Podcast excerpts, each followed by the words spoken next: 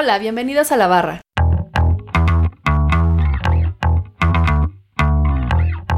Esta es la segunda entrega de la serie UX Writing. Hoy hablaremos de la adaptación del storytelling para enriquecer el diseño en diferentes plataformas y mejorar el viaje del usuario a través de la empatía. Invitamos a Vivi Trujillo y Hernán Ortiz de Universo Fractal para hablar del tema, con Sara González y Jonathan Barnett para dirigir la conversación. Acompáñenos.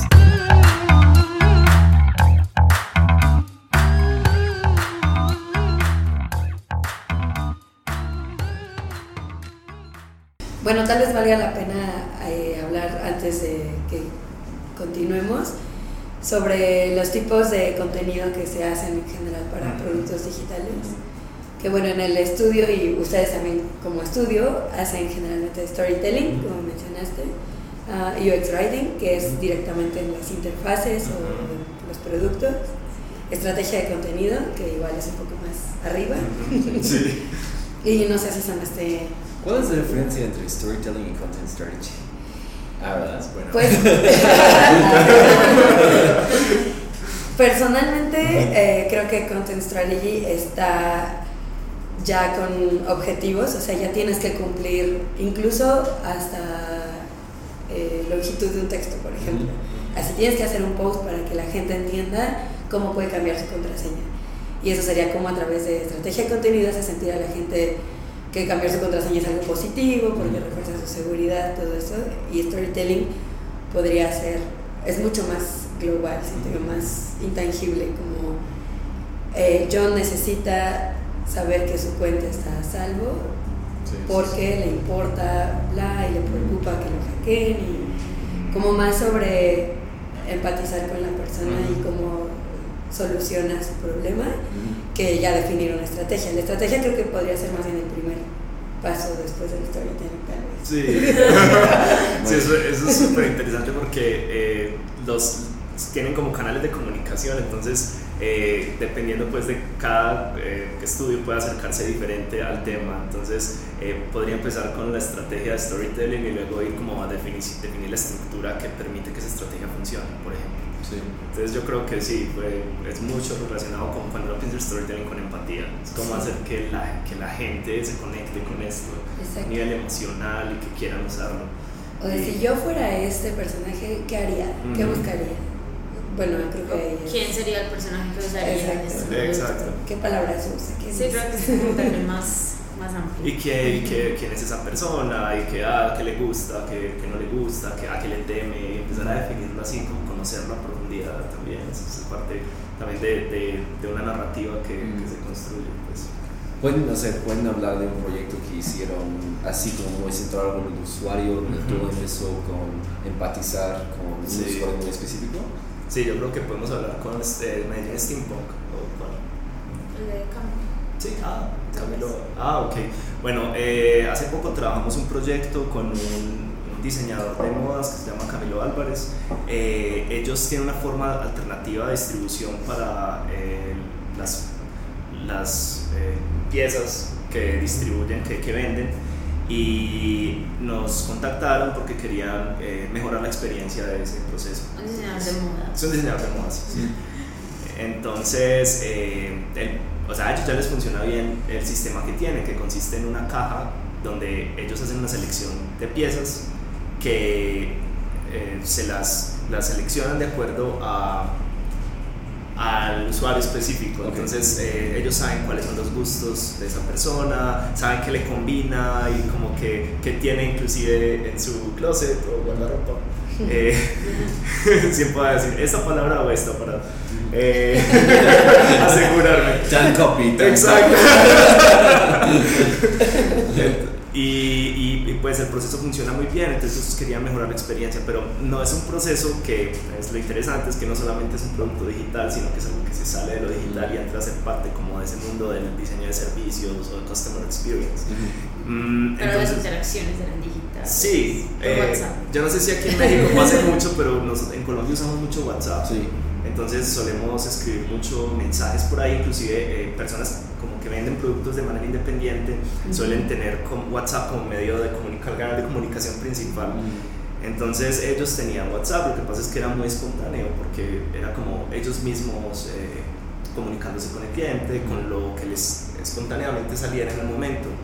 Sin embargo, cuando esto se piensa como una historia y se conoce la persona que está detrás, eh, qué está buscando de, de, la, de la, marca, eh, cuáles son los puntos débiles y cuáles son los puntos fuertes, y, y, y, la experiencia busca que mejorar esas debilidades y, y, mantener la estructura de una historia atractiva, interesante, desde que eh, se seleccionan los productos hasta que ella recibe la caja y que encuentra en esa caja, ese momento de clímax en el que abre la caja y no sabe qué hay ahí y no sabe qué encontrarse. Y luego encuentra como pequeñas eh, detalles que, que, emocionan porque como notas personales, como eh, sugerencias muy, muy, muy personalizadas. Entonces ese diseño hace totalmente la diferencia pues, y, y ayuda. Y paralelo a eso está la parte digital, cómo mejorar ese sistema para que sea más rápido, cómo ahorrarle tiempo, eh, cómo rediseñar esa interfaz para que no tenga que dar los datos muchas veces y para que los datos que pedimos sean los que son. Es una cosa que se va conectando los mundos. Pues. Sí, pero es todo para que la historia fluya más fácil. Y para que al final haya un final muy feliz. un cliffhanger. Un cliffhanger para que me y en, en, un proceso como este que involucra la parte digital, la parte que también eh, no es lo mismo, por ejemplo, pedir los datos en un formulario el contacto por WhatsApp, que no sabes cuál va a ser la respuesta del usuario. ¿Cómo hacen el storytelling contemplando todas esas posibilidades. Sí, sí, cada medio tiene algo diferente. Entonces, cuando hacíamos la guía de Bocito, nos decíamos, por ejemplo, que si es por WhatsApp, es permitido el uso de, emoticones o emojis. Eh, y se permiten ciertos juegos con el lenguaje, porque pues tampoco por WhatsApp con eh, unas reglas estrictas eh, también genera como una interacción muy robótica. Sí. Entonces, ah, este medio permite este uso y la gente lo usa así. Listo, entonces seamos congruentes con el uso, porque la gente, yo tengo amigos que escriben muchos signos de exclamación o que mandan ciertos emoticones específicos que ellos seleccionan, ciertos emojis. Entonces, uno sabe que esa persona le escribió porque envía el, el, mono con las manos así, o, porque envía, no sé, sí, o sea, un GIF animado. Entonces, cada personalidad tiene como diferentes eh, comportamientos. Entonces, tratar de definir esos comportamientos de ese mundo, que son diferentes a los comportamientos de Facebook o diferentes a un correo Pero que estén definidos y lo difícil es como que separen ellos, como cuando están escribiendo en el WhatsApp de ellos y cuando están escribiendo en el WhatsApp de la marca. Sí. La marca tiene, es, es eso, es como, que no, es que la personalidad de Y ustedes les daban los guidelines para contestar y que se podían. Eh, sí, es, es una guía que... Eh, puede ser tan extensa como uno la quiera hacer, pero procuramos dar unos ejemplos claves de interacciones como en ciertos contextos, lo cual es como el tono específico. Entonces, claro, hay un momento difícil de cobrar. ¿Cómo voy a cobrar a gente que no me ha pagado? Entonces, ¿cómo hago eso? Claro, siguiendo la personalidad de la marca, buscar el tono apropiado para cobrar de una manera como sutil, pero al mismo tiempo yo necesito cobrar a veces. Entonces, esos casos son diferentes al, al, momento en el que yo le pregunto cómo te quedó la ropa, porque en ese momento es mucho más emocionante, es mucho más, yo no quiero bajarle el estado que tiene la, la, persona, entonces eh, se diseña cada contexto y cada situación siguiendo como el journey map que habíamos definido y como conociendo el viaje que tiene ese usuario dentro de toda la experiencia. Pero entonces mira, es mucho historia, o sea, finalmente es como cómo hacer que la experiencia de esa persona desde el inicio hasta, hasta, hasta el final, hasta que, hasta que le llega el producto y luego eh, paga, mm. sea la mejor posible. Es como la, claro. búsqueda. Y creo que como, no sé si están de acuerdo, pero una de las cosas que yo aprendí aquí en 23, que es lo más difícil sobre mi trabajo, es ese como diseñar o más bien dar información eh, a través de diferentes touchpoints, como a lo largo de, de un journey así, Sí. y como saber que, bueno, aquí vamos a hablar como un poco, o vamos a dar una introducción de ese contenido, pero luego vamos a mencionarlo otra vez y como cerrar ese círculo. Em, por cierto, ya publiqué un artículo al respecto. Está en mi libro, si quieren leerlo, pues tenía las. Por ahí. Pero sí, es como ese concepto de, de progressive disclosure, como Ujú. dónde vamos a hablar de- del concepto y cuándo vamos a introducir otro concepto, lo que sea. Sí. Entonces me imagino para un proyecto como que involucra tantos como touch points, tantos físicos como este, También lo otro que hacíamos era que lo veíamos como una historia transmedia, como que estamos contando una historia en diferentes medios. Ajá, sí, así es. Y creo que ese es actualmente uno de los retos más importantes, o sea, tanto para nosotros que estamos de este lado como para nuestros clientes, Ujú. que tienen que entender que es solo una parte de su servicio, su Yes. producto. Que el website no, o sea, no llegan, no aparecen en el website, ya traen una- un contexto, ya tienen cierta información, o tal vez sí es el primer contacto y entonces cambia totalmente la comunicación. Y eso es lo que tenemos que como ayudarlos a entender que pues está vivo y hay que estarlo actualizando y cambiando y según pues, los datos que vayamos obteniendo de interacciones, Claro, eso. y eso es súper importante porque es que el producto, finalmente los usuarios pueden cambiar. Entonces Sí. yo tengo que redefinirlos y estar alimentando eso. Sí. Es como que eh, la per- las personas no son algunas entidades fijas, sino que están, Sí, están exacto. cambiando. Son Sobre- citas. No quieres hablar de tu familia horrible y tus exes en la primera cita. pero yo sí, pero. Sí, exacto.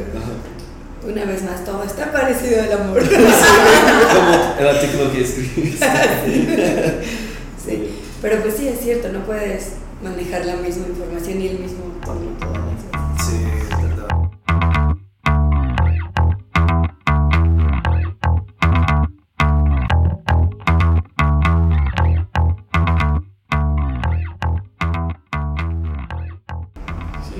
Hablando de artículos, es- tengo que estar a punto de lanzar. No, Eh, no lo que hace, cambiando el tema un poco, me interesa mucho como que tienen muchos clientes internacionales. y como porque obviamente hablan inglés muy bien, pero una parte del trabajo muy fuerte es como escoger las palabras correctas que pueden tener muchos significados, Ujú. o sea que, y en cada idioma como cambia un poco, y hay grandes diferencias entre Sí. dos palabras o lo que sea. Que, Incluso de español colombiano, de español, español español. mexicano. Igual, Sí. ajá, y- igual como que hay cosas culturales en cada país, con palabras y todo eso.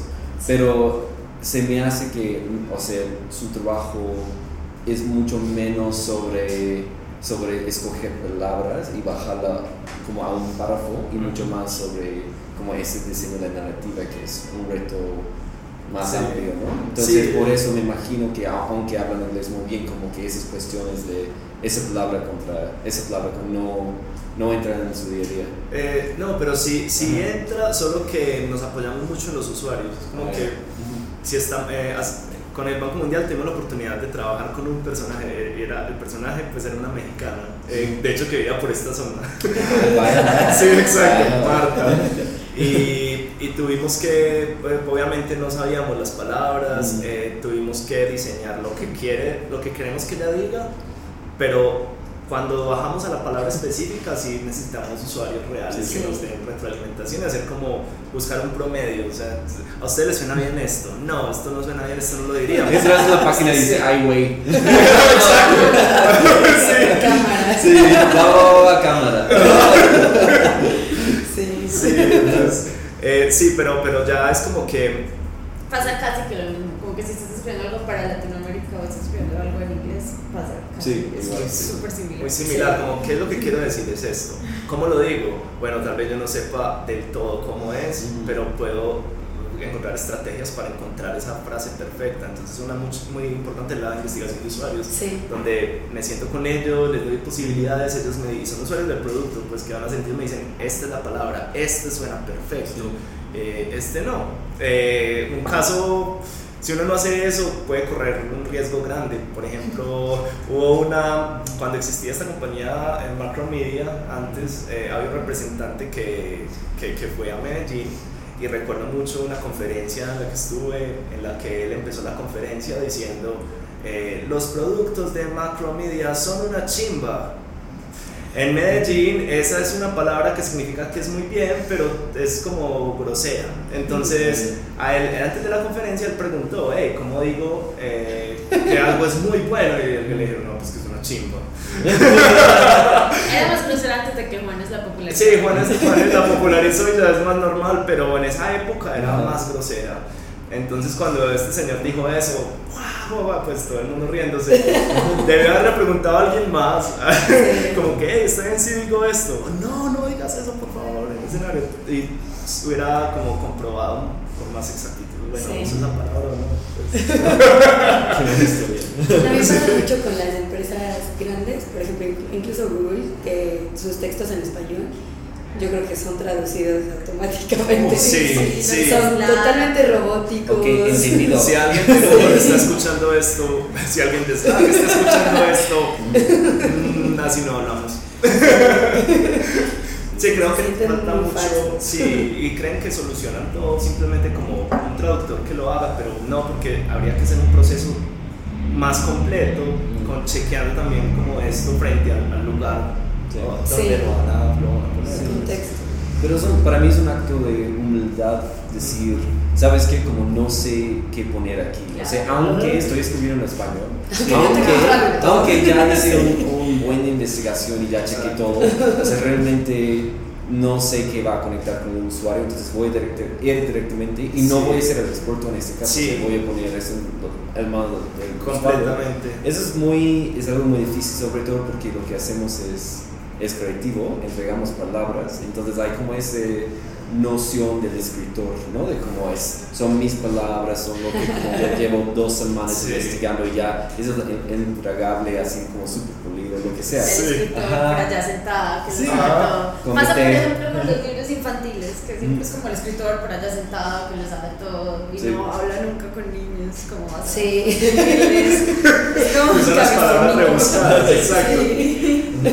Y hay otra, hay otra anécdota, es que eh, cuando, estaba, cuando estaba más joven y empezando a escribir, pues eh, cuidaba mucho los textos que escribía y me, me dolía mucho cuando me daban retroalimentación que me cambiaba como lo que yo quería decir ahí, la forma en la que lo había organizado, porque había gastado mucho tiempo haciéndolo.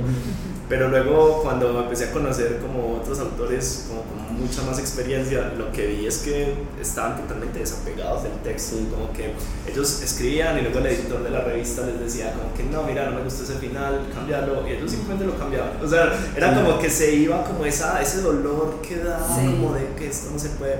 Y obviamente pues el final puede que no le guste del todo, pero si quiere que lo publique en esa revista tiene que cambiar el final, entonces Sí. toca hacerlo. Eh, y por otro lado es como la diferencia entre autor y donde yo escribo como ya desde el lado artístico, Mm. donde yo puedo tener mi estilo y, resp- y trato de defender mi estilo y todo esto, versus algo útil, donde yo le estoy sirviendo es a una marca o a un producto y donde lo que, los que tienen que estar felices con esto son los usuarios y también el cliente. Entonces hacer como un balance entre esos dos, pero lo mío y mi estilo no importa y o sea, Sí, exacto. ahí queda ya como... Yo creo que es una de las partes más difíciles de un perfil como el nuestro, que tener que dejar ir tu Sí. forma de escribir para, escribir para alguien más. Es casi que perder el ego también. Sí. o sea, es un trabajo de, de humildad, como dijiste. Pues algo que hacemos, bueno, hemos aprendido, aprendido a hacer aquí, lo cual es muy difícil, es como rayar textos frente a los clientes.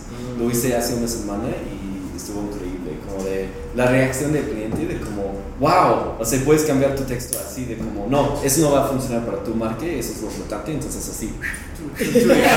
Bien romántico, así. No, no funciona. Pero sus caras de como, wow, o sea, eso sí es como servicio, ¿sabes? Sí, O sea, claro. Tú quieres lo mejor para mi marca, está, está cañón eso. Claro, claro, y muestra un nivel de empatía grande también, pues que es finalmente el- el- lo, que se, lo que se busca acá. Así cerramos el segundo episodio de UX Writing. Agradecemos a Vivi Trujillo y a Hernán Ortiz por acompañarnos, y a Sara González y a Jonathan Barnett por dirigir la conversación.